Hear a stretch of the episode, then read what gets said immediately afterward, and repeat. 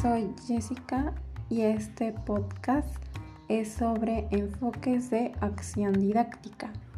El primer enfoque es el de globalización, donde el alumno formará de manera global su aprendizaje, pero a su vez respetando la independencia y esencia de cada elemento, por lo que es interdisciplinario, ya que formará parte del aprendizaje por la unión de más disciplinas.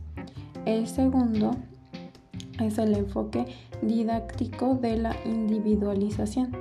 El alumno es el eje central de la propuesta didáctica, donde el docente también es parte fundamental del proceso, ya que el alumno integrará el aprendizaje con las herramientas proporcionadas por el docente. Y el último es el enfoque para la socialización. Este se dará en un contexto social que proporcionará una dimensión social entre los alumnos y docentes por medio del trabajo colaborativo.